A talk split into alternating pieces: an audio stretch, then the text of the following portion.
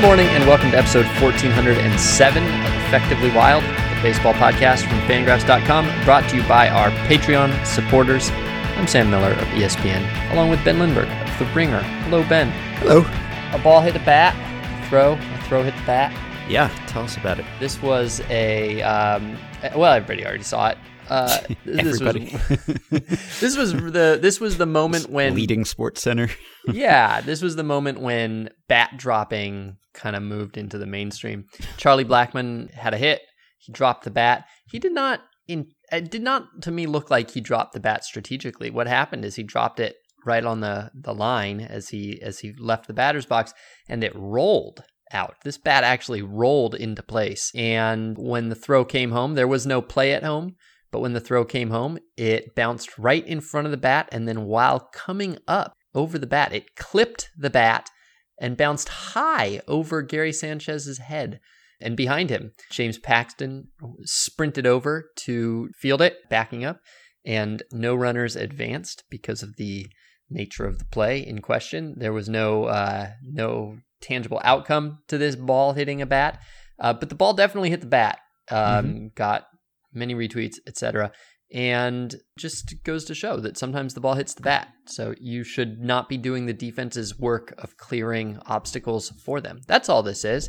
That's yep. that's all this is. Is when you throw the bat out of play as a hitter, you are doing the defense's work for them. Don't do that. If you can, leave the bat right out there. And I think that I saw that Paul O'Neill, who was calling the game, said he had never seen this never happen seen before. Yeah. You have probably watched almost as many bat drops as Paul O'Neill in your day. And have you ever, you've never seen something quite like this before either? Well, no, wait. So when I wrote the original article, I went looking for any proof Yeah. that this had ever happened. And I, I found some reference to, uh, I think a Randy Winn throw or maybe a Randy Winn bat drop being hit. Uh, there was a collision between ball and bat, uh, and it led to an extra base. Now, I don't have the, the video of that, and all I have is one sentence in one game story.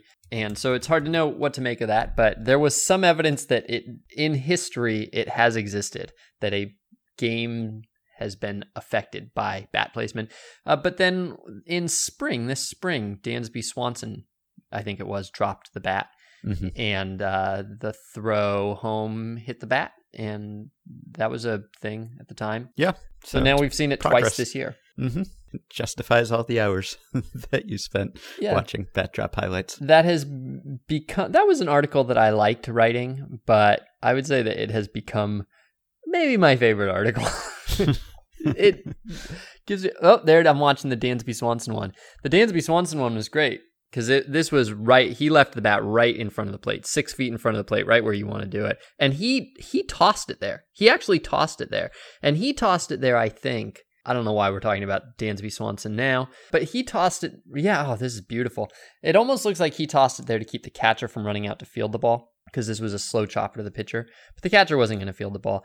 But he actually like Swanson held it out and then tossed it. He dropped it. It was perfect. And so then the throw from the pitcher came home, hit the bat, run scored. Only spring training though. This is real life. Yeah. Okay. Important update. And another update on something that we talked about. It was June 17th when we did our episode on the mystery of Jose Ramirez and Yeah. whether he was still good. Yeah. Well, He is good. Looks like he's still good. Yeah. So uh, on Sunday, he hit a go ahead homer in a game that Cleveland won by one run. Important homer. Of course, Cleveland has been probably the hottest team in baseball. I think they won seven games during that 10 game homestand. Let's see, they are 28 and 11 since June 4th, which is the best winning percentage in the majors over that stretch. And a big part of that has been the resurgence of Jose Ramirez, who, since we talked about him on that episode, 110 plate appearances, he has hit 304, 345, 588 with six homers. That is a 137 WRC plus, which is not much lower than where he was in each of the past two seasons. And I forget what we said he would be worth war wise over the rest of the season, but he has already been worth one win above replacement since that episode. So I think that was most of what we estimated he would be worth. so he has picked it up and he's looking more or less like his old self. And meanwhile, we, we talked at the time about how, other than Jose Ramirez, maybe the the least predictable thing of the baseball season, in my mind, might have been the way that Chris Sale had been so bad. Uh-huh. And then and then immediately becomes so good, and how hard it is to explain a pitcher. Well, how hard it is to anticipate a pitcher as good as Sale being as bad as he was. And uh, in the immediate aftermath of that, he had a 7.59 ERA over four starts. Yeah, right. And Cleveland's three back of Minnesota now, so that is very much open. It in is. that division. Although I was surprised to see that the playoff odds had not moved as much as I expected. I mean, Cleveland is, I mean, they've made up what, like seven, eight games? Mhm. And uh, yet, Minnesota is still 82% likely to win that division. Huh. And it is because, well, partly because the projections think that Minnesota is a good team, uh, but also Minnesota has a much different strength of schedule, which you you always sometimes some standings will list strength of schedule, and I never even look at that because it's always so inconsequential. It seems to me. I mean, maybe if you get down to the final two weeks of the season, but usually you're there's not a big difference between teams' strength of schedule, especially when you're talking about a division race. But Minnesota's strength of schedule the rest of the way, their opponents have a 468 winning percentage, and Cleveland's are a 497 winning percentage, which is a significant difference. And I I don't I haven't looked at why that is, but presumably it's the games that they're playing outside the division somehow uh, stack up in Minnesota's favor. So they're still strangely way up in the playoff odds, but uh, yes, you can feel the panic in Minnesota tweeters. Yeah. All right. Well, I don't have any other banter. I should I mention that, okay, uh, at the end of this episode, I will be talking to Hunter Pence for 20 some minutes. I, I spoke to him this weekend because there is a documentary about Hunter Pence that came out about how he reinvented his swing and he went to the Dominican Winter League to test it out. And then he caught on with the Rangers on a minor league contract and, of course, has had an all star season. And for those who have read The MVP Machine, he worked with the coach Doug Latta, who I went to see and wrote about working with in that book, who had also worked with Justin Turner and Mookie Betts and Marlon Byrd and others. So I talked to Pence about that process of reinventing his swing and how players all over baseball are doing this sort of thing and what exactly he changed and how hard that was for him to do. So I think that was fun. Love Hunter Pence. Great yeah, guy. I do too. All right, so a few things here. You know that Statcast AWS commercial that you see? I don't know if you see it on your fancy. Yeah, I do. Yeah. Okay. People are going to wonder why I'm calling your MLB TV subscription fancy. We'll just leave it unexplained. It's But not even fancy anymore. It's not fancy anymore. All right. No. So you also see the AWS commercial where the runner steals and you see the, the steal metrics on Yes. screen. Mhm. Do you know who that is stealing? No, I, I'm never really paying attention. Yeah, me neither. I started paying attention because I got really annoyed that one of the first shots of that commercial, which is about stealing a base, shows a batter running down a baseline that has a white chalk line. It's he's clearly running to first base, and there are a bunch of numbers on screen about steal percentage. And I uh, got annoyed by that. Not that annoyed, but I so then I watched the commercial more closely, and I wondered who the runner is. And the runner is Antoan Richardson. Do you remember him? No. No, you wouldn't. uh, Antoan Richardson, he was a briefly a pinch runner and right fielder in the major leagues. He is famous, besides this commercial, he is famous for being the runner who scored on Derek Jeter's walk-off single to end his Oh. home career. He Uh-huh. had pinch run and he scored. So he's the guy sliding in at home. But this is a commercial that first aired last postseason. And so it's, you know, it was made in 2018 and it is now airing constantly in 2019. And to get a picture of a, I mean, this is an, an ad basically for MLB. I mean, it's not, it's for Amazon Web Services, but this is an ad uh, like about an MLB product. And to get baseball footage, they had to go back to 2014 and get a stolen base by Antoan Richardson, which uh, I assume there's a very good reason for why they had to do that. But the uh, the procurement of MLB stock footage continues to be a, a very strange and complicated process that apparently even comes up if you're making a commercial about the league's own digital media.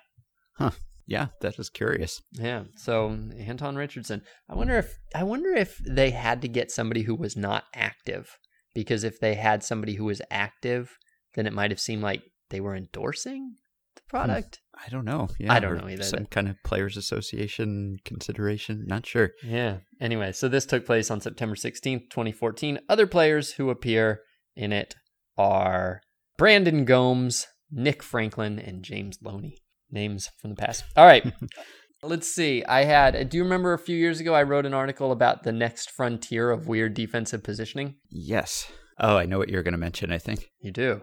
Yeah. Okay. One of the ideas that I had was that if you have uh, a definite bunt situation, Mhm. um, and you have say Andrelton Simmons as your shortstop, yes. maybe have him play third base for that Mhm. for that. And so a couple days ago, Dee Gordon was up for the Mariners, and uh, there was a runner on first. And it's always a bunt situation when Dee Gordon is up, but there was a runner on first, and I think nobody out, and they expected bunt, and the broadcast showed the defense and.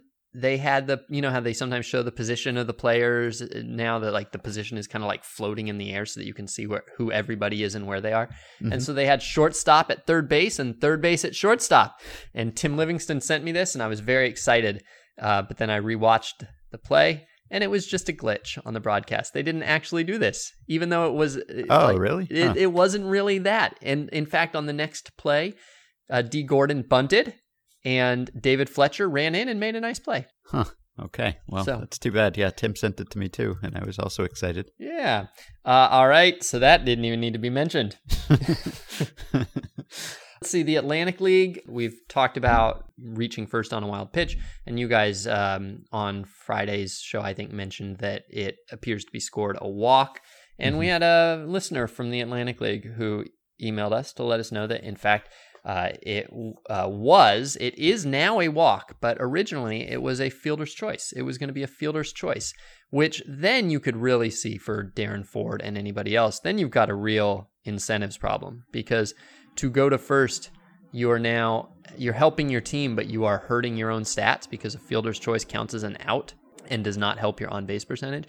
And I don't even know why what fielder's choice feels like you just picked something out of the hat. There's no real logic to why you there's no choice being made, is there? No, not really. And it's not yeah, you're I, it doesn't make any sense. so like I, batter's choice. it's batter's choice, but all things are I mean that's like calling a stolen base a batter's choice, Mhm. which I guess you could. But anyway, I think it's good that they got rid of that. That would have been a, a really bad way to I think do this. So you you want to give the batter some positive credit for the thing he's doing. And a walk seems like it makes sense to me. It is you're reaching first on the pitcher's wildness.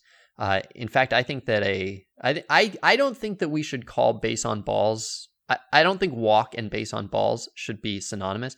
I think a base on balls should be reaching first base on a fourth ball, and a walk should be a base on ball or a hit by pitch, or now this. Yeah. Okay. I like that. Although I guess in this case you don't get to walk there, so maybe now that maybe that can't be a walk. True. Anyway, so the way that they score this in the Atlantic League is they they call it a they call it a walk, and then they uh, assign automatic balls for the remaining balls. So it essentially is creates the extra balls. One other thing about the Atlantic League is that their calendar, if you go looking for games, their calendar has Sunday last in the week, which uh, I just think is the right way to do it. N- nobody does that. But of course, obviously, obviously, Sunday is the last day of a week. It is absurd to call the last day of a weekend the first day of a week. That's stupid. Nobody thinks of a week that way. It's time to quit splitting Saturday and Sunday on a calendar. And the Atlantic League doesn't. They put them together at the end of the week appropriately. Yeah, I think I agree with that. I do have one more thing to mention, I guess. Our friend of the show, Oliver Drake, went viral this weekend with a pitch that he threw against the White Sox. And there was a lot of speculation about what this pitch was. MLB's account tweeted it. Neil deGrasse Tyson was tweeting about how it broke the laws of physics. And people were speculating about what this pitch was. Did you see it? I mean, it's definitely a, a strange looking pitch, but I know that you were away. So I don't know if you caught this, but he's a right handed pitcher. And a lot of people said it, it looks like it's a left handed pitcher's slider coming out of a right handed pitcher's hand. So people were wondering what exactly this pitch was, and was it a screwball, and did it look so weird because no one I'm- throws screwballs anymore? I, okay, I'm just going to say I'm watching it hmm and I don't quite get the virality Yeah. Well, so I, I asked Jeff about this. I think I can say this. I'm not asking you about anything secret. I, I said, what was that pitch? And he said he thought it was a fairly ordinary splitter for Oliver Drake. And he sent me a few clips of similar splitters from that same game that Drake threw. They're all the same outing and they all look like basically the same pitch, except that one of them is the viral one where he gets the the swing and miss and it's the last out of the inning and he walks off the mound. And then the other one i think is uh, ball or it, he doesn't get the the k and so it doesn't look nearly as impressive. And so i think that's like one of them is just inside and low and the catcher doesn't even catch it and it pops out of the glove and it just doesn't look that special really. And i think a lot of the virality of a pitch yeah, it's it's the pitch's movement certainly, but I think a lot of it is also what the hitter does. It's almost like catcher framing or something. Like mm you're more likely to get the strike if the catcher catches it in a certain way, even though that has no effect on where the pitch actually crossed the plate. It's sort of the same, I think, when we're watching GIFs on Twitter and we see a pitch. It's like our perception of how incredible that pitch was is influenced by how the catcher catches it, how the hitter swings at it. And in this case, the hitter just looks completely fooled. He swings late, he misses by a mile, and it's a strikeout, and they walk off the field triumphantly. And so everyone goes, What in the world was that? I've never seen a pitch like that. I mean, it was a good pitch, and it does have, I guess, unusual movement or kind of, but like he threw a, a, bunch of those pitches in that game, and I guess he he always throws this pitch, and he's been pretty effective this year, but he hasn't really gone viral. And so, as Jeff was saying, like I think it's probably just the the camera angle, the batter's reaction, all these things sort of combined to make more of it than it actually was. Yeah, I like pitch gifs generally, but to uh, if I ever really want to engage with the pettiest part of my personality, what I'll do is I'll go watch pitch gif tweets and then click uh, uh, uh, many of which are just like standard pitches like oh that's yeah. a fastball or oh that's a mistake that the batter swung and yeah. missed on. And then i will go read all the replies and of these tweets that have like 17,000 faves and just shake my head at the replies. Yeah. But every now and then there will be one that says like that, that wasn't that great. Yeah. But yeah. I've done that too. All right. Uh Fernando, uh, I got one more. Okay. Uh, Fernando Tatis Jr. on Saturday bunted, tried to lay down a sacrifice bunt on um, in the ninth inning. Did you see this play? No. Do you know any of the background of this play? No. All right, good. This could probably be a whole topic. Maybe it will be, but I doubt it. So it was 6 5. There was a runner on first base. Um, the Padres were trailing. Craig Kimbrel was in. He had walked Wil Myers to lead off the inning, or at least Wil Myers was on first base. It's possible Wil Myers pinch ran, but he had walked the leadoff batter, and Tatis comes up. The middle of the order was coming up after him. One run game, struggling Kimbrel. So Tatis squares around on the first pitch, and it's a 97 mile an hour fastball outside, and he takes it for a ball. So now Tatis is up in the count. He looks down to his third base coach. He uh, then gets back in the box. And the second pitch is a 97 mile an hour fastball inside, and Tatis bunts it and pops out to the third baseman. And this was a this was all I mean, you know, this is one of those bunt situations where you you're kind of like thinking, why are they bunting there? Let the pitcher get into more trouble. He's wild. He's hard to bunt. Uh, you have a great hitter coming up. And certainly once it's a 1 0 count, now the, the batter's in control and so on and so forth, all these things. But the more interesting thing is that Andy Green said after the game that that he had not that they had not told Tatis to bunt, that he was bunting on his own, which we've talked about before. It is strangely common strange to us. It seems strange to us, strangely common in the major leagues for batters to call their own sacrifices. And Cleveland is, uh, I think, famous for this, right? This is when it came up last that we talked about it because they had more position players bunting than any team in, in the American League. And we thought, well, that's a strange thing from Terry Francona, noted stat head manager although I don't know if he would like to be known as a noted stat head manager. But um, it turns out that Francona doesn't call those bunts. He just lets them do what they want to do, and they bunt a lot. They sacrifice bunt a lot. I think this came up with the Ned Yost Royals as well in 2014 and 2015. And this feels, this is all very strange, right? Like we we thought at the time that this was very strange. It remains very strange. Uh, and what remains especially strange, what seems especially strange to me here is that we saw Tatis look down to the third base coach.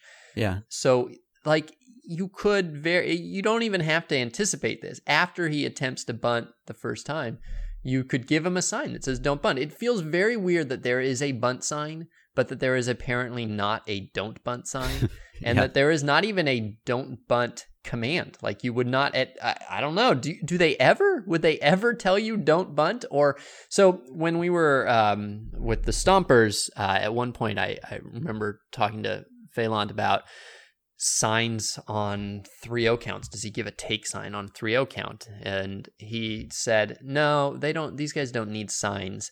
They know what they're doing up there. They know the right they know the situation they know the mm-hmm. right thing to do and so i would notice then for the rest of the year that uh, I didn't even know our signs, but I would notice the rest of the year that that you'd hear on 3-0 counts especially, but also on 2-0 counts, or even if a guy went up after a four pitch walk, what you would hear is be smart up there. You'd hear like a lot of that. Be smart up there. And that's kind of a compliment to the other to your teammate that you trust him to be smart up there, but it does feel a little odd that it, that this is a, a sport where there are signs, there mm-hmm. are there are commands given. You do sometimes get told, you know, throw a pickoff attempt to first or throw a pitch out or lay down a sacrifice bunt, but that in other cases they just leave it up to you to make the right decision. And it's especially interesting when you're talking about a a 20 year old who uh, is incredibly good at baseball, who is probably maybe your best player in, eh, but but is 20 and uh, hasn't been in this situation in the majors a lot, and you would think in that case you would be especially proactive about saying what we're not doing here is bunting. Yeah. Or maybe it's just that he has been so good that you almost forget that he's 20 and treat him like he's a more mature player who's not doing a lot of these things for the first time. So maybe you're not as proactive as you should be just because it seems like you almost don't have to coach him in other areas. And then here's this one time where he shows his lack of experience and his youth. And then you realize, oh, right, he's 20, even though he's already probably the best player on the team and mm-hmm. one of the best players in baseball. So, yeah, I agree. That's probably a case where they should have told him not to do that, particularly after he attempted to do it the first time. Yeah, I think especially after he attempted it. You could imagine not thinking this was going to be an issue, m- maybe. Uh, yeah, it's still probably worth thinking that it might be an issue. I, if there's a lesson that we learned from the the Cleveland conversation, I think it's that ball players think that it's the right time to bunt. Like they there, in a lot of ways, there's no real downside to bunting. If you lay down a bunt, then you get a lot of attaboys when you go back to the dugout. Uh, I mean, the downside is you don't get to hit a dinger, which you probably want to do. But like, it looks selfless. It it's a way to to make your teammates uh, slap you on the back and feel like you're a team player. And so, like, I would imagine that Francisco Lindor was bunting more than Terry Francona wanted him to because there's like different incentives at play for each of those two players, two people. So, but anyway, with Tatis, you could imagine the first time thinking, "Oh wow, whoa, that that was surprising. That came out of nowhere." But the second time, you'd think it you you'd take action, and he was not. It did not appear he wasn't bunting for a hit. He uh, showed early. Uh, he obviously showed multiple times, but he showed early. He has bunted for a hit this year, and he showed very late in that case. So, anyway, it's an interest. Dustin Palmateer wrote about this exact play in his Sacrifice Bunt newsletter, which is a great newsletter about the Padres, and he I think shows very well like uh, sort of what a strange thing it is that we expect uh, ball players to, in certain cases, just not be coached. It's a sport where there's just not a lot of coaching in games. There, mm-hmm. There's more. I mean, it probably would have seemed maybe weird 15 years ago to tell outfielders every every move that they're you know every step that they were supposed to take left and right before a pitch, um, and that's now very normal. And I imagine that this letting batters choose when to bunt situation will also probably be gone in five years. Yeah, or maybe batters just won't even think to bunt because they'll be brought up in this era where no one really bunts. So it, there won't be that same mentality of, I mean, I guess you'd still get the attaboys at this point, but it's much rarer for this to happen in what used to be standard sacrifice bunting situations. Now they're often not, and sacrifice bunting just becomes rarer and rarer every year. Fewer players really work at it, I think, probably because it's less prized. And so maybe they just won't even really think to do it at a certain point because it'll be such a rarity. It just won't be part of the, the ball player mentality. Yeah. On the other hand, uh, the 20 year old just did this. Uh, yeah, that's true. I also just noticed that the newsletter that I mentioned from Dustin Palmateer is the sacrifice bunt newsletter. So yes. Dustin is not doing his part to to uh, to squash this craze. I wonder if ad. I bet you the number of attaboys you get has not changed. Mm. Yeah, I, I bet not. that I bet you get as many attaboys in 2019 as you get uh, as you got in 1965, even though the uh, sense of the value of that bunt has largely shifted. Mm-hmm. It's still selfless, or it's it's seen as selfless. Yeah. All right. Well, um, anything else, Ben? Nope. Okay. I wanted to talk about the wild card race a little bit, and specifically, I want to talk about the wild card, what the wild card is. Er, very early, probably in the first dozen or I don't know, first few dozen shows of this, maybe in the first one for all I know. We talked about what the wild card is. The wild card at that point was brand new. Not the wild card, the second wild card was brand mm-hmm. new and it was no longer an automatic playoff spot and I remember having conversations about whether it counted as making the playoffs if you uh, were the wild card but lost in the first game, and if it would be seen as a success full season if you lost in the wild card game and if teams would invest in wild card spots knowing that there was only a 50% chance that they would survive the wild card game and that they would be weakened if they did so and if this would change the incentives for teams during the season when they're um, you know maybe eight games out of the division but only one game out of the wild card uh, in previous eras, that situation would be uh, you definitely would be a buyer. You would be interested in upgrading because you wanted to make get that playoff spot and win the World Series. But knowing that the wild card is now a uh, less rewarding position because you have to you know survive that game would teams still invest in it and so uh, this was like 2012 and we thought oh it'd be interesting to see how teams kind of price in the value or how they how they value um, that spot. And it is now seven years later. And I think that after I hang up, I'm going to look into this topic and write about it. But in the meantime, I have not. I have not. So I'm just curious to know what your sense is. How we've now lived with the second wild card for seven years. What is the second wild card? Is it good? Is it a playoff position? Is it something that you invest in? And there are a lot of teams this is going to be a very interesting trade deadline, as as you and Meg talked about, as as many people have talked about, because there are so many teams that are in it technically, but also because there are so many teams that are in the wild card specifically. So you have the Yankees are basically certain to win their division. There's really no competition there. The Astros are certain to win their division. There's really no competition there. The Dodgers are certain to win their division. There's no competition there. And then you have like 17 or 18 teams of whom three are going to win divisions. And really, like, we kind of probably even know most of those three teams. They're all pretty set. And the rest are all fighting for wild card spots. And so they have to figure out whether they, they care about this position. The Giants have been the team that I think a lot of people are talking about because for them, it's a decision of whether or not to sell, whether or not to punt the season entirely when they have now clawed their way back into the wild card uh, mm-hmm. race. But like if you look at, for instance, the Phillies, the Phillies have a on Fangraphs playoff odds a one percent chance of winning the division, but a 21% chance of winning the wild card. The A's have a 1% chance of winning the division, but a 29% chance of winning the wild card. The Rays and the Red Sox are both at 2% for the division and about 50% to win the wild card. And all these teams have to figure out what with the and the Diamondbacks and Giants, by the way, are at zero percent to win the division, but fifteen and six percent to win the wild card.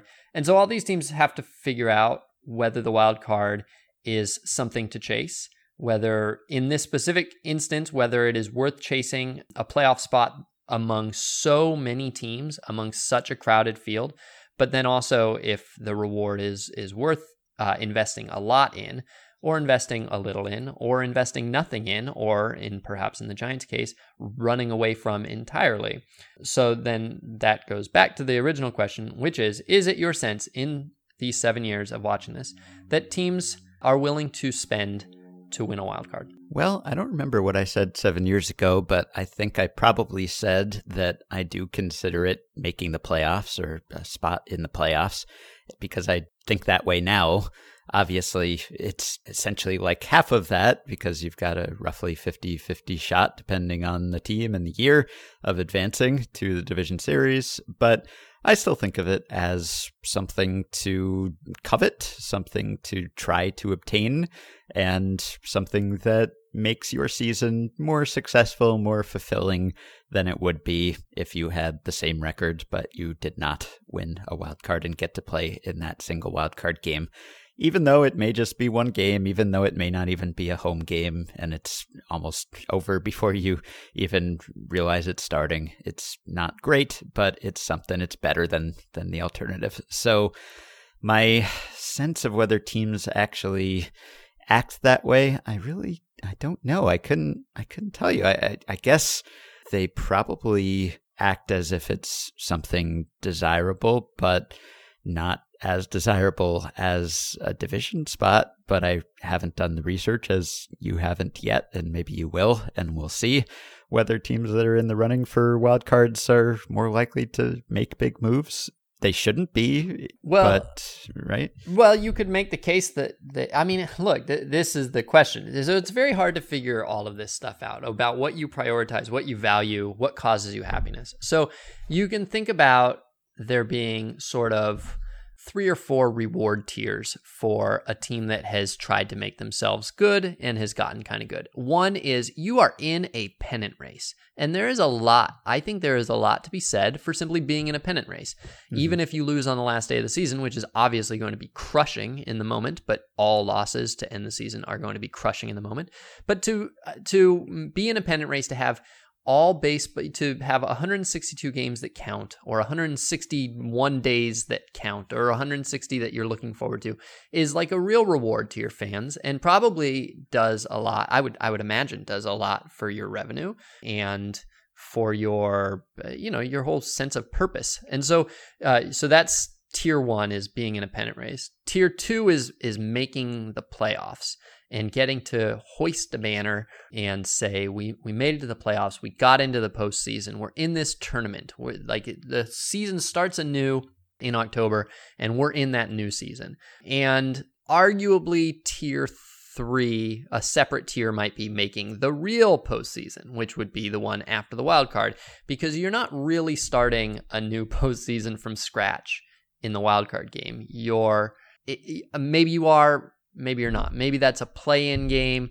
mm, or maybe it's part of the postseason. That's part of the the philosophical argument here. But anyway, getting into the tournament, and then tier four or tier three is winning the World Series and getting to have a parade and saying we did not fail this year. Like there was no point of failure. We made it to the end without failure. And obviously, each of each of those is better than the tier below it. Uh, it's mm-hmm. about how much do you want to invest in it uh, and how much do you do you chase after it? But if you eh, you said that wildcard teams should not necessarily spend as much on chasing a wild card as a division, but if you think about the loss of not being in the postseason, of dropping down a tier, of coming up short, maybe you would figure that the gap, that the that the drop off from tier two to tier one is bigger than the drop off from tier one to tier two or from any of the other tiers, if that makes sense. Like mm-hmm. a wildcard team has to kind of be desperate. Like they're backed into a corner.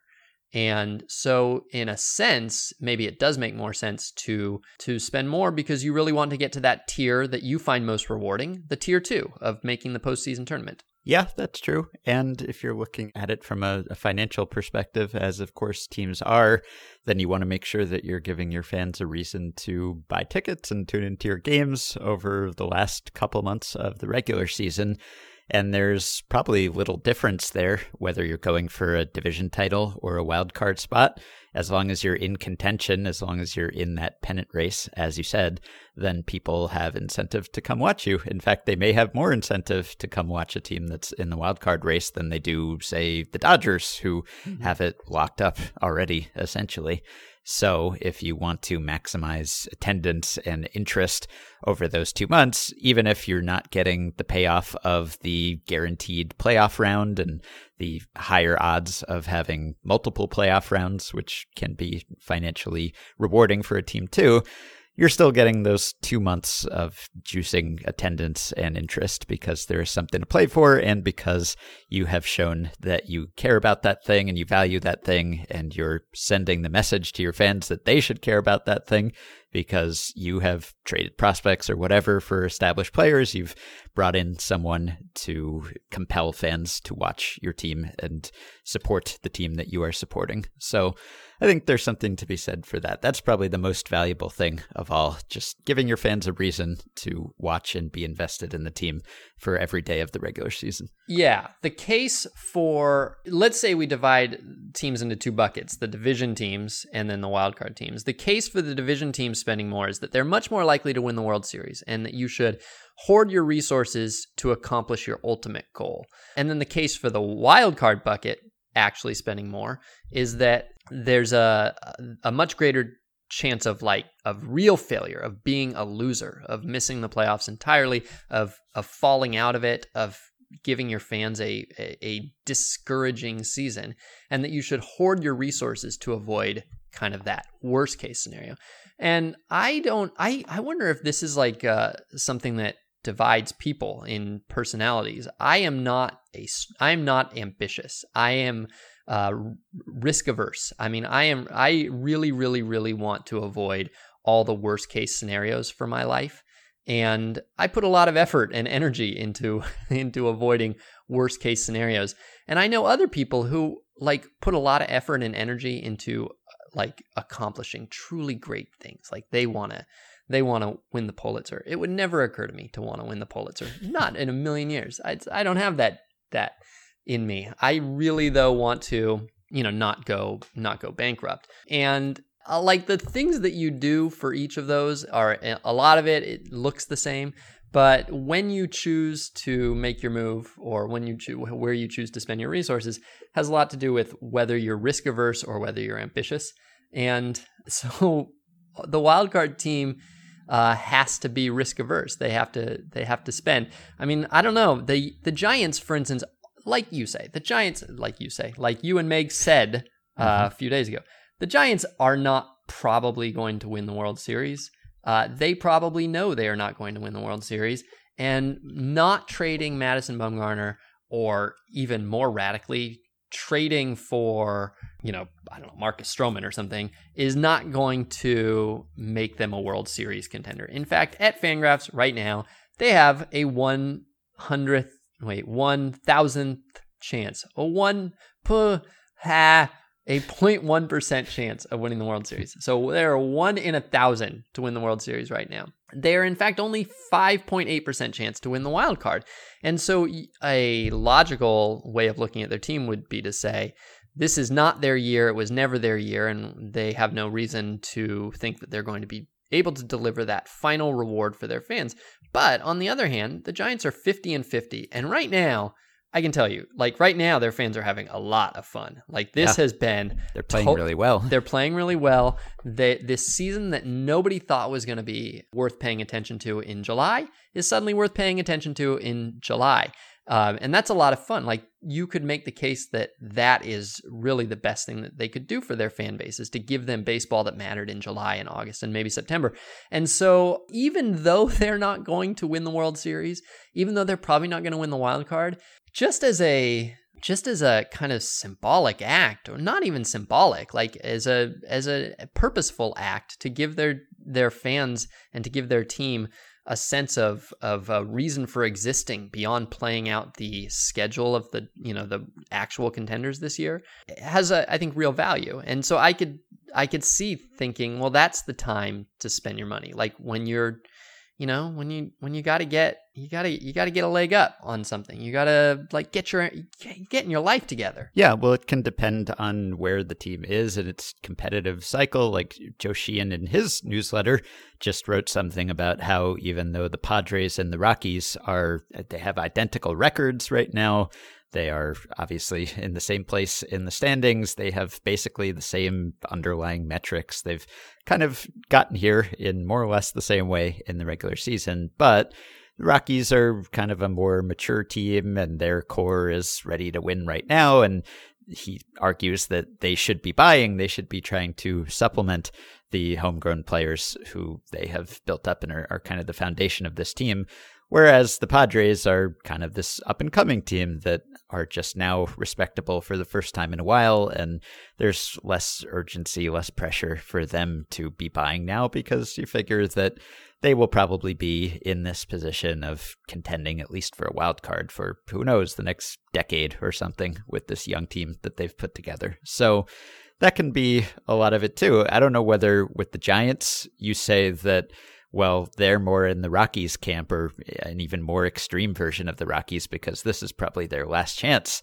This is the last time when, with this core of players, they could even conceivably be contending. And so they should supplement this core so that they can give it one last run. On the other hand, you have to think of the future and you want the valley between the peaks not to be a very wide one. You want them to get back to contention sometime soon. And so you would want them to make the most of the talent that's on their current roster. If they're not good enough to win this year, then you want them to trade some pieces away so that they can get good again more quickly. So it depends basically on, on how you got there. If you're the Phillies, let's say they went on this winter spending spree. This is the year they're supposed to be really getting good. They bought the, the biggest free agent and they got fans really interested and excited and attendance is up and they're only half a game back. So they should be buying it. It's partly just what you think of the wild card, but it's also partly a very franchise specific and dependent kind of thing, just based on where that team is and where it will be. Yes, that is absolutely correct. It, it if you are a team that has well, I mean, yeah, the I was going to say if you're a team that won the World Series last year, which is the Red Sox, then it's going to be different for you than if you're a team like the Mariners that hasn't made the playoffs in forever. Not that the Mariners are probably going to win the wild card, but no. but even that, like that's a that I tried to give you a very simplistic pair right there, and even then, I'm still like, well, okay, so what? How is it different for the Red Sox? What would they think about winning the wild card? Uh, would it be rewarding because they're competitive again? It'll be their fourth straight playoff appearance. It's part of this kind of like semi dynastic, I mean, not dynastic, but semi dynastic run of success of always being good. If you're the Red Sox, I mean, I think I, you could, you can make the case that if you're the Red Sox, you've won a bunch of World Series, three or four, four World Series this century already. Is that four? Four, yeah. Yeah, four World Series this century. The, you're, you, you're going to be good next year, probably. You've been good for a few years you the, probably you don't need to there's probably not a big difference between winning the wild card and winning the like ALCS, like both are just continuation of a well-run franchise that always gives you a good product.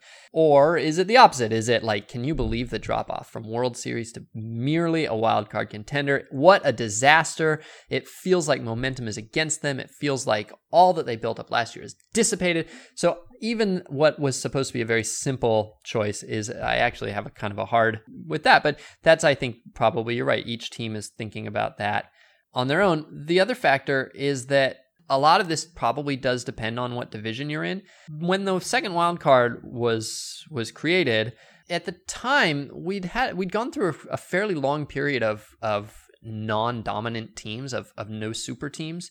Um, and in fact, let's see, I have I did a little research here. In the five years before the second wild card, the average division winner won 93.8 games. Uh, only three teams in those five years, so 30 champions, only three of those 30 had won as many as 98 games. Hmm. And so you never really felt like, oh, well, we we're in the we're in the division that you can't win. Like they weren't yeah. baseball wasn't in that position. And then in the next five years, it stayed pretty much the same 94 wins on average for the division, and only four of the 30 teams had won 98 games. And then in the last three years, however, it has taken an average of, well, okay, three years, including this year. So this is including this year based on the projected win totals for the projected division champs at Fangraphs. So this is a little speculative.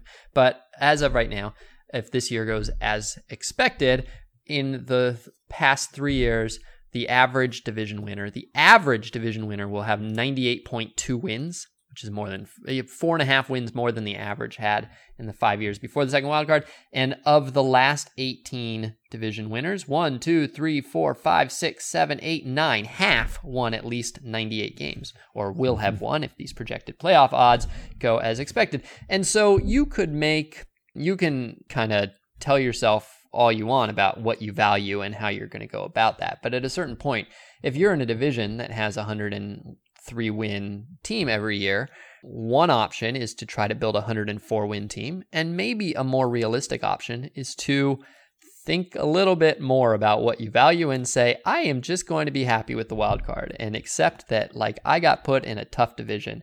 Um, and so I think that that has changed the calculus a little bit this year. And that's one of the reasons there's so many teams in the wild card race, probably. Uh, but if you're looking at your division and it's going to, these are the projected win totals for the divisions this year AL East, 102, AL Central, 97, AL West, 102, NL East, 93, NL Central, 88, and NL West, 103. So that's three divisions where, you know, there's 12 teams that are basically it's unrealistic. Nobody goes mm-hmm. out and and builds a 103 win team by design. It's just too hard to do and like the teams that are facing the Yankees, the Astros and the Dodgers right now are in a sort of a, a historically unlucky situation where there's these incredible teams that are able to put a 103 win product on the field year in year out for a what seems like a fairly extended period of time. Yeah, and so you're saying that that makes the wild card more appealing because it's the only prize available. Basically. Exactly. Exactly. Uh-huh. Yeah. Okay, that makes some sense to me. Yeah. All right. Well, I don't know what else there is to say about this. All right. Well, then that would lead one to believe that this will be a pretty busy deadline, right? Because that's what I wrote about and what I talked to you about, I think, before you went away was what this deadline would look like, because that's an interesting question, because it's the first deadline uh, that's a unified deadline. There's no post July 31st trading. And so that one would think would make the trade activity more compressed, condensed. We'd see more trades made this month. Eh, there have been some trades, but it, it hasn't been notably a lot. But of course, we're not right up to the end of it when most of the action happens. But in that article, I was saying that yes, you would think there'd be more trades because of that compression, but also this year we've got the situation where the division winners are really good. They're better than usual. Their odds of winning the division are higher than they usually are. And then the wildcard teams, there's so many of them that are in it that there just aren't that many sellers really at this point. So it seems like that would work against a lot of activity at the deadline, even though these wildcard teams should be incentivized to pursue and try to win the wild card, as we're saying. Mm-hmm. But there are just only a handful of teams that are not even in the running for the wild card. So you might need some teams that are in the running, like the Giants, for instance, to decide to be sellers anyway, or the Rangers, uh, for instance, who I will talk to Hunter Pence about in a moment. But you'd need some of those teams to take the long view and say, we're not going to win this, even though if you glanced at the standings, you'd think that we might have a, a decent shot. So you're saying that we should see a lot of activity by teams that could win the wild card because winning the wild card is something that teams should aspire to. But on the other hand, with this particular group of teams and how few teams are actually in it, there just don't seem to be that many teams that they could plunder yeah. to, to get better. And especially because this season has gone so predictably in a lot of ways that the teams that are bad already knew they were yes. going to be bad and right. and and are pre-plundered. What you really need to have a great trade deadline is like two or three teams that were competitors, contenders in April that have completely collapsed but still have good players. Yeah. Uh, and there isn't really that. Yeah, I, I think, though, that you're probably right that there should be more teams interested in buying. I don't know. I'm not sure. I have to do, I, am not there yet, but probably mm-hmm. there should be more teams that are interested in buying this year. And I do think it's tough because when teams are in a sort of ambiguous situation, I think that they're more willing to buy against their interests or maybe against well, I mean it's not against their interests, but surprise you by being a buyer than they usually are to surprise you by being a seller. So, mm. you know, because there's no August waiver trade deadline this year, I looked at all the playoff odds that have changed dramatically from the end of July to the end of August over yeah. the past six years to see which uh, which teams had gone from basically being a contender to not, or to being not a contender to being in that month, and identified those. And then I looked to see well, how did their posture change? Were these teams that were not trading for players in July, but were trading for them in August, or vice versa? And what surprised me is that the teams that more or less collapsed did not really trade players off in August, even as the collapse happened. And the hmm. teams that started out quite bad and became contenders were also not trading in July when it appeared that they were quite bad. You do it seems like you have to really fall almost all the way out of it before uh, you concede midseason. Um, and so right now, there's just not a lot of teams. I think there's a lot of teams that we can look at and say, well, they're not going anywhere this year. And you know, you could maybe say that about the Padres and the Rockies. They don't they don't even have good records really, but there's enough chance that I think they fall in that sort of ambiguous zone that is going to make them not want to sell off a bunch of parts because a maybe it's hard to admit that to yourself and b maybe because it's a terrible thing to signal to your fans but then you are going to have a lot of teams in that ambiguous zone who will, it's not a lot, but some who will convince themselves that this is it. This is the time to go get Cole Hamels, uh, even though everybody thinks that you're not really a contender. It's a reference specifically to the Rangers of 2015, not to the team that might try to get Cole Hamels this year, which is no team because the Cubs aren't going to give him up. So, yeah, I think that it will be, if I had to guess, I would guess that this would be a lot, a, a, a, a trade deadline with a lot of rumors about a very small number of teams, and that potentially we could see very high prices for a few very valuable pieces. And mm-hmm. I think that it could, like, I don't know. I don't know who the Mets go into this thinking that they're going to trade. But if the prices are, if there's a lot of teams trying to acquire players, to trade for players, then maybe the Mets add five more names to that list of players who are available. Mm-hmm. Yeah. Zack Wheeler getting hurt kind of threw a wrench into that at that time. But yeah. Well, only for Zack Wheeler. Well, I, I mean, mean, for the Mets, he was one of the more appealing players right. that, that they had. Yeah, but now, yeah. now it makes it even easier to say trade everybody else. True. And Wheeler's supposed to be back at the end of this week, although it's the Mets, so we'll see. Dustin Palmateer in the newsletter, you mentioned his sacrifice bunt newsletter. He looked at that last week also to see about the changes in playoff odds between July 31st and August 31st. He said last year, for most teams last season, the playoff percentage from July 31st to August 31st hardly budged. The Red Sox, for instance, sat at 100% at the end of each month and played only to secure a division crown down the stretch. On the other end of the spectrum, the Padres were stuck at 0% for most of the season, not necessarily mathematically eliminated, but eliminated all along in any semi realistic scenario. But more than a quarter of the league saw their chances move in either direction by at least 10 percentage points. This year, with an even more crowded playoff race, that number could conceivably grow. And right this year, those teams that would move, that will see their playoff odds plummet or rise significantly from July 31st to August 31st, will not have the opportunity to act because of that. And of course, teams that suffer some injuries after July 31st, they won't be able to trade for players to plug those holes the way that they could have in the past. So, there were moves that were made in August because of those things that will not be made now. And I don't know whether teams are more likely to say, well, we will probably be one of these teams that will see our odds move in one direction or another in that month, or whether they'll just sit on their hands because they don't want to overcommit in one direction or another, or whether they'll be more antsy to do something because they feel like it's their last chance. And even if they don't know as much as they used to know by the end of August, well, they've got to do something. This is their only opportunity to do something significant. So I don't know which way it'll work out, but it's a it's a weird year, and it's also the first year with this format. So I don't know that we can conclude that much about the format itself because mm-hmm. this year's standings are sort of wonky. Yeah, there's nine days left. You could imagine that if you know the Nationals and Brewers, for instance, each win their next five games, you could imagine that there's a half dozen NL teams that in the next nine days could go from teams that we're kind of talking about on the on the fringe to easy, easy, you know, easy sellers this deadline. All right, so we will leave it there, and I will be right back with Hunter Pence. Shed my skin and show a brand new face. You know, I just wanna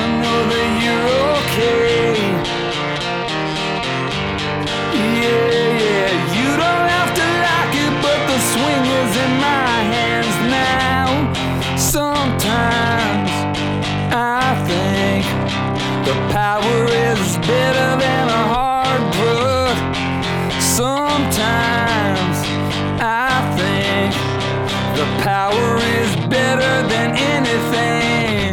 am joined now by four time All Star and current Rangers outfielder and DH, and now star of the documentary on Fox Sports, The Pence Method, Hunter Pence. Hey, Hunter, how's it going? Hey, Ben, what's going on? It's going well, man. Thanks for having me. Yeah, well, thanks for being here and, and congrats on the success this season. I enjoyed the documentary and having worked a little bit myself with the coach that you worked with to reinvent your swing, I'm curious when you decided or when you realized that you needed to do this, that it wasn't just a matter of, of waiting or getting healthy, but that you actually needed to make some mechanical changes. Yeah, I mean, um, I think my last season was kind of uh, basically a whack in the side of the head, or or you could say it's like a, you know, just a wake up call. It's, uh, you know, I got off to a slow start. I had a had a decent uh, spring, but um, you know, things just worked out where I, I I lost my starting job and obviously just didn't play well enough, you know, to, to help the team win and to, to be an impact player that I wanted to be. And, and I kind of saw Mac Williamson had made this change and I'd heard that Justin Turner used this guy, turned his career around. And when I was watching Mac's swing from the year before to this year, I was just really impressed with how powerful it was, how long he was through the zone. I was like, man, that just looks so good. And I, I would talk to him about it, and I couldn't even understand what he was talking about. So uh, I think it was then, and and towards the end of the year, I was like, you know what? I still want to play baseball. Like, I'm not. I don't think that this is it. I, let's see if I can learn this thing. And I had no idea where it would go, if I would make a team, if I would be able to figure it out. But uh, I just made the decision then. So you connect with Doug Latta. You go to his hitting facility in LA, the Ball Yard. What did he tell you? What was the the lesson? What was the the main objective? Well, you know, he kind of he's been coaching a lot of guys like and, and and a lot of people I think have been working with him without really saying it or being as open. I don't know if they're like trying to hide secrets or don't want to tell because you know some teams are kind of you know uh, sensitive about who you're working with and only working with their coach. Uh, you know, it's who knows what their reasoning is, but anyway, so he he's done a lot of this, and we started just slowly. He started slowly explaining to me kind of his thoughts, and you know, I had asked him, I was like, look, I want to come in as many days as you could be here. And we ended up doing seven days a week for like an hour and a half in the morning. Uh, every now and then we only got six days in, depending on what happened with schedules and stuff. And we would just be, you know, hit for 15 minutes, look at video, talk, try this, try this, try this. And uh, we did that probably for a month and a half and uh and it was like just slowly developed. I slowly started to learn this whole new swing path. When i worked with him you know i'm obviously not a, a, professional player so i didn't maybe have as much to unlearn as you did and, and relearn. I didn't have those habits. And for me i could sense i think that he was making me better really in that first session. I, I wonder how long it took for you to come to that realization. Well i had an idea of the of the theory and it definitely felt extremely awkward. And and even um, some of his, you know, the ways that he wants the weight in your legs and um, a lot of a lot of strange things was completely different. We had to like he had to come up with drills to like train my body to do it. And as I did those drills, then I like almost couldn't do it my old way anymore. So it's kind of weird how the body works as you as you get going. But yeah, it it really was uh, for me kind of a slow process. Like I was doing all right with it, but um, there's a certain level of expectation, and it took a lot of failing and a lot of adjusting and you know a lot of tweaking throughout the whole time. And you're known, I would say, for having sort of an unconventional swing, or at least that's the appearance. So, did that complicate what he was able to tell you, or is that just sort of an aesthetic thing where maybe the swing looks a little different, but fundamentally it's more or less the, the same as, as most swings? Yes, I definitely think that it made it harder for me because there's like a couple things that he wants you to potentially do that I can't really do. And I kept trying to do them and trying to do them. And it kept getting in my way just with the way that my body fires and the way my body functions. Uh, for instance, like he really wants your hands low and, and the bat to be tilted in a certain way. And I can't really fire from there. And, and I didn't actually find this out until I got back from winter ball. And I knew that, because uh, when I went to winter ball, I, you know, I, I did okay, but I knew that I needed, I wanted to be, I wanted a better feel. And so when I got back, I started making more adjustments. And I was like, let's try, let's see if I can do this in a different way. Like your same, most of your same stuff, but like I started moving my hands higher. And what ended up happening is when I got my hands higher and flattened my bat out, I was able to make the move way better. So yeah, I kind of had to switch it up a little bit from his way, but I'm still taking his main approach. And I know that other guys who've reinvented their swing, there's kind of a, a, data and technology component to it where, you know, they're tracking their launch angle, their exit velocity, they're getting that feedback, they're using swing sensors, that sort of thing. But Doug's approach is, I guess, a little more low tech. Was there anything that you used to get some objective sense of whether you were improving, or was it mostly going by feel? We had some of those things that we tested out on on certain days but we kind of realized that we know better than like we don't need the machine to tell us whether we hit the ball good. You can just kind of tell mm-hmm. you know? So it's fun. There's a lot of fun tools with that and but it kind of also sometimes gets in the way like you start swinging harder than you want to swing and you lose focus on on the main principles and and like kind of the foundation when you have those things. But they can help in certain areas and i definitely do think that they they're really fun tools to work with. But we we use them some but not too much. Mm-hmm. So at what point were you confident that this was going to work because you said you're still tinkering after winter ball so was it spring training when it really clicked and you recognized that you were all the way back I would say, yeah, when I got to spring, like because of that two weeks that I came back from the winter ball and I worked with Doug and got like really more open minded and starting to try to adjust it to my swing. And after having all of those at bats and, and a lot of failures and some successes, but mainly a lot of failures, when I got to spring and I made those adjustments, everything, yeah, it started to click in spring training. And I, I like, I was like, this is why I did all of it. And there was definitely a, a long dark period where I wasn't sure, you know, but I knew I was like, I'm all in on this so it's got to work. And honestly, there was an interview I had at one point where they told me about um, JD Martinez, where he went to Venezuela and it didn't really feel good for him, but he didn't feel good until spring training. And this was when I was like maybe two weeks in and was kind of having some of those like a little bit deflated, a little bit down on it because I wasn't succeeding right away. And when I heard that, I was like, all right, just keep trying, keep searching. Mm-hmm. And sure enough, it worked out almost the exact same way. By the time I got to spring, I felt incredibly confident and really good with it. Did you talk to anyone else, I guess, other than Williamson, who went through this process, Turner or Martinez or someone else? You know what? There's guys going into Doug like every single day. So there's a lot of people there that are working on that and trying to learn that stuff. And uh, there's coaches, like college coaches, like tons of people are always like Doug's becoming really popular. So he's mm-hmm. booked all day but really, yeah, even Mac, I only got to see him for maybe like a couple days. It was really fun whenever he came though, because uh, just hearing, you know, his thoughts on everything and watching him work was awesome. And Doug's been doing this. He's you know, had these philosophies and he's had his facility for years and didn't really break into working with big leaguers until Marlon Byrd started working with him several years ago. Why do you think it is that it seems like players are so receptive to input from independent coaches, you know, people with new ideas these days? It it really seems like there's more openness to, I guess, questioning what you've been taught and what you've been doing than there used to be. Well, I think when you see the people that have made the change and you see the success they're having and you can kind of like it just it looks different the way the ball's coming off their bat, their barrels in the zone a long time.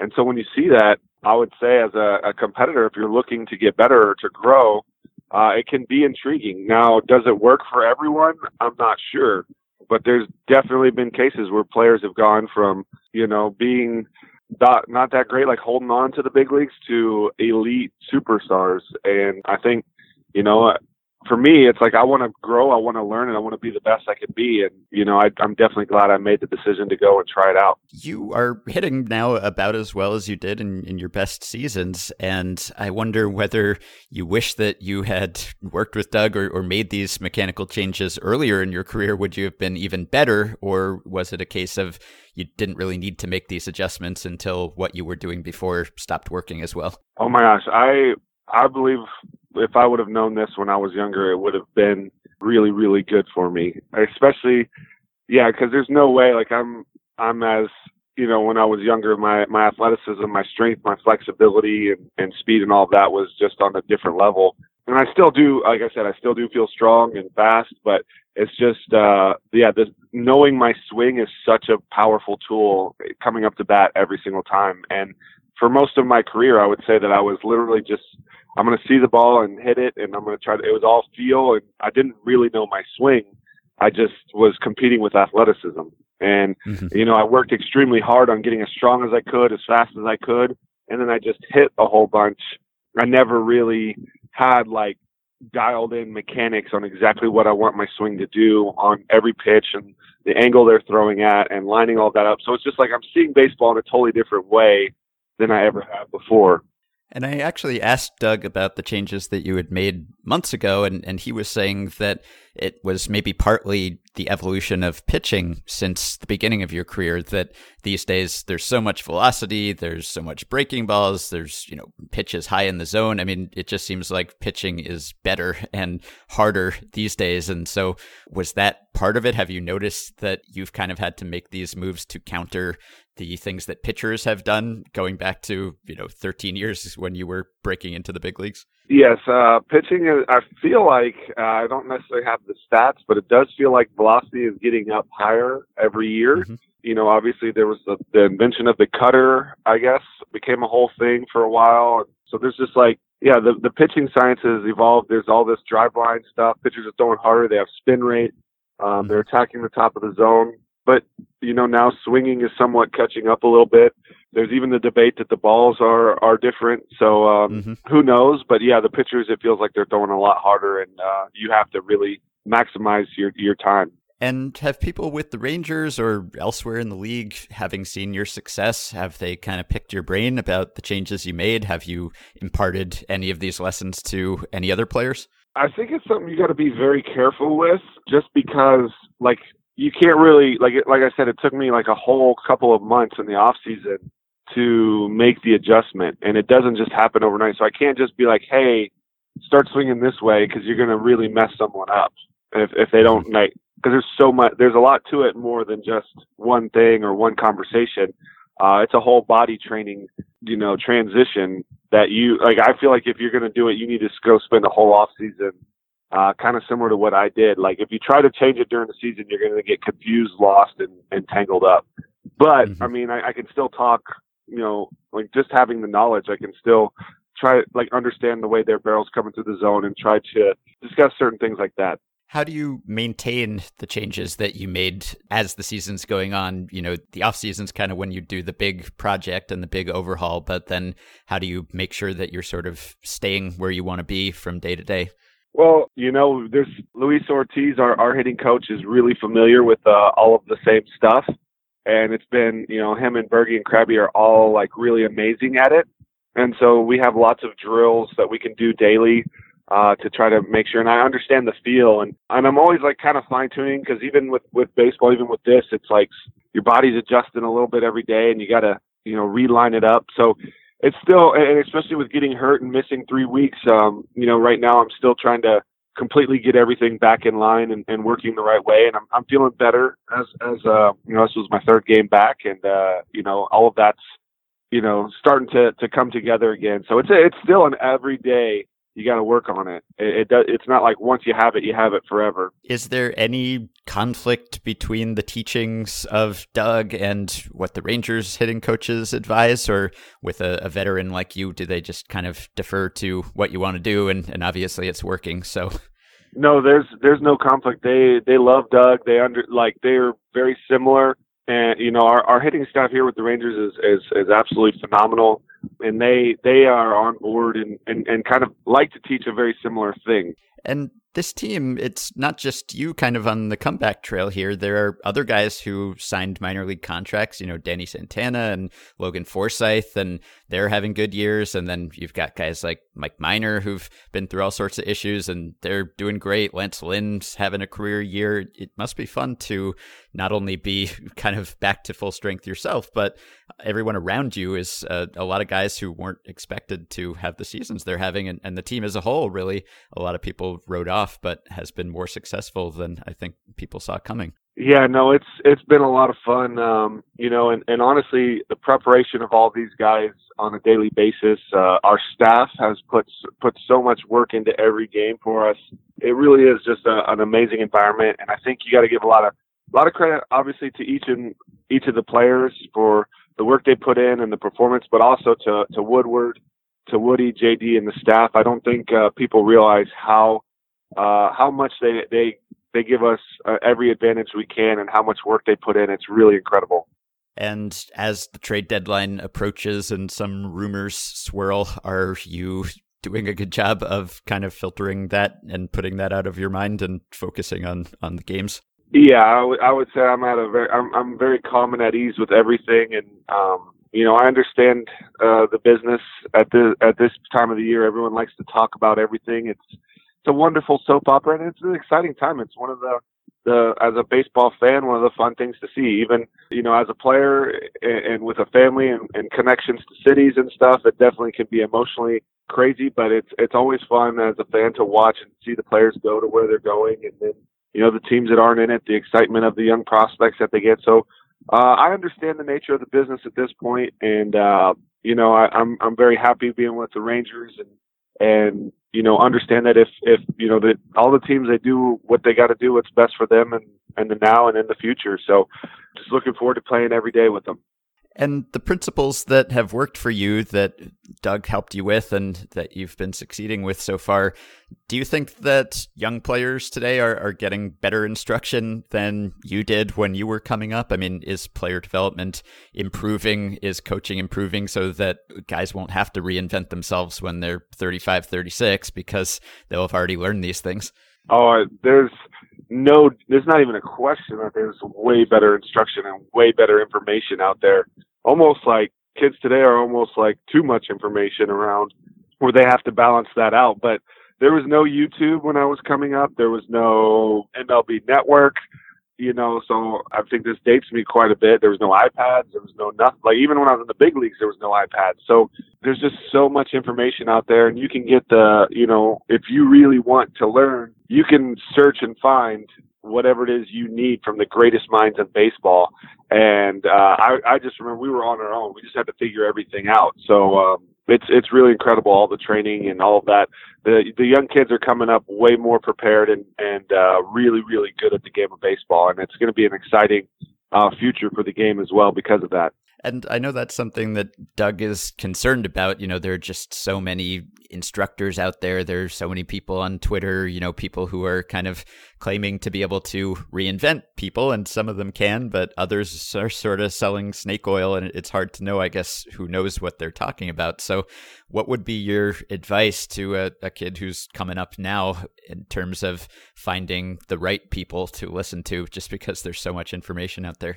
You know, I think my advice is literally, uh, you know, if you want it, just keep going with where you're, you know, where you're led to and trust your heart and trust what feels right. And, you know, keep an open mind, but, you know, and, and, and if something doesn't feel right, don't be afraid to walk away and try something else. But I do think you got to keep an open mind and, and, you know, let the, the results kind of be a, a map, not like, happy or sad, but a map to like, am I, does this feel right? Am I going in the right direction?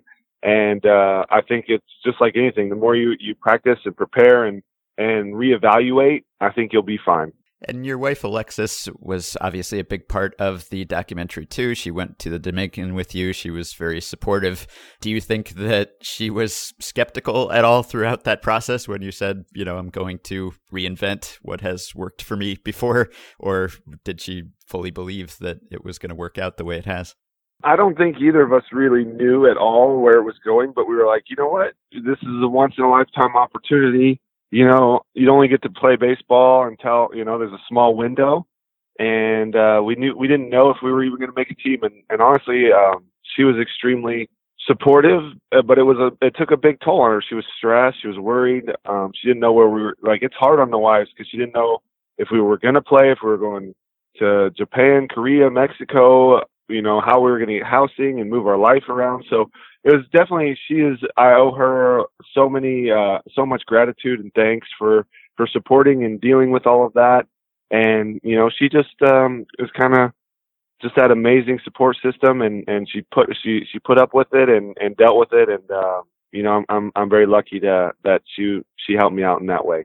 And did MLB or Fox approach you about doing this documentary, or was it something that you wanted to do to kind of just to document this process and maybe help other players who are going through something similar? Yeah, uninterrupted, and we've had like uh we've always loved uninterrupted, and we've kind of been working together for a while. And they were like, they they would they would tell me throughout the years, like, hey, we would like to do something with you, and I was like, and, and in our communication, I never really had anything. And whenever I decided I was going to do this, I let them know and I was like, hey, this would maybe be a cool story, and kind of just told them what I was doing, and they they were like, yes, we're in. Nobody wanted to buy it, so they were like, they backed it, and they came and filmed it and presented it, and then Fox loved it, and so they sold it to Fox, and that's kind of how it happened. So yeah. uh, they believed in it, and for, and, and fortunately, uh, things worked out. And making the All Star team for the first time in five years, that must have been very fulfilling and satisfying to have gone through what you went through. And not just to get back to the big leagues and, and keep a spot there, but to be in the All Star team for the first time in a while,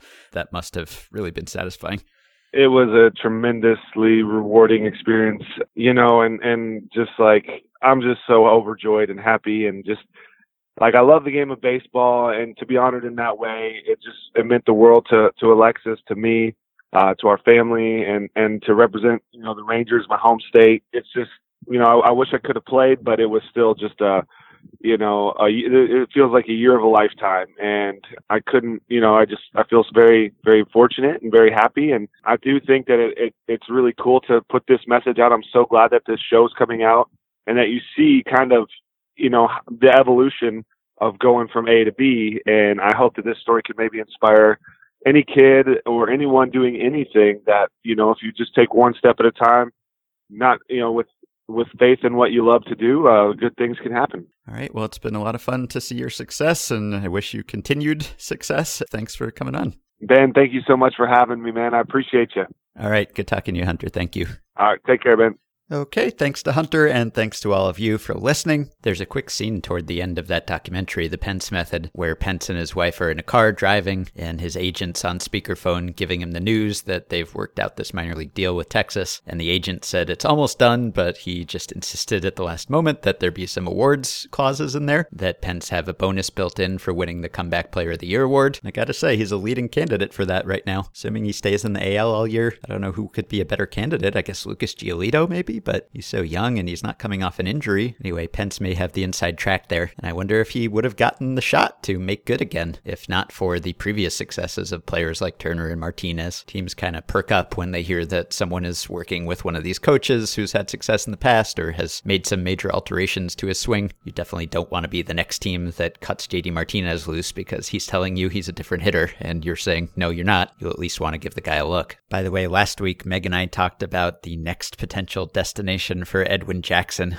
We were trying to matchmake him. We were trying to make him a Mariner. Well, he rejoined the Tigers on a minor league deal, which is probably a smart move for Edwin Jackson because the Tigers have been pretty terrible lately. It's probably one of the teams that is likeliest to use Edwin Jackson for the rest of this year. And maybe he has some fond memories of being there because his lone All Star season came in Detroit in 2009. That was by far his best season by war as well. But unfortunately for us, since he has already played for the Tigers, he cannot add to his tally of 14 teams with the stop. So mixed news there. If you want to learn more about the coach who helped transform Hunter Pence and some of the other transformations that are going on around baseball these days, you can buy my book, The MVP Machine How Baseball's New Nonconformists Are Using Data to Build Better Players. If you like it, please leave a positive review on Amazon and Goodreads. It helps us out. You can also support this podcast on Patreon by going to patreon.com slash effectivelywild, signing up to pledge some small monthly amount, and getting yourself access to some perks for our Patreon supporters. Five listeners who have already pledged their support include Thomas, Molly McCullough, Tim Rawlings, Patrick Houlihan, and James Morris. Thanks to all of you. You can join our Facebook group at facebook.com slash group slash effectively wild. You can rate, review, and subscribe to Effectively Wild on iTunes and other podcast platforms. And you can keep your comments and questions for me and Sam and Meg coming via email at podcast@fangraphs.com or via the Patreon messaging system if you are a supporter. Thanks to Dylan Higgins for his editing assistance, and we will be back with another episode a little later this week. Talk to you then.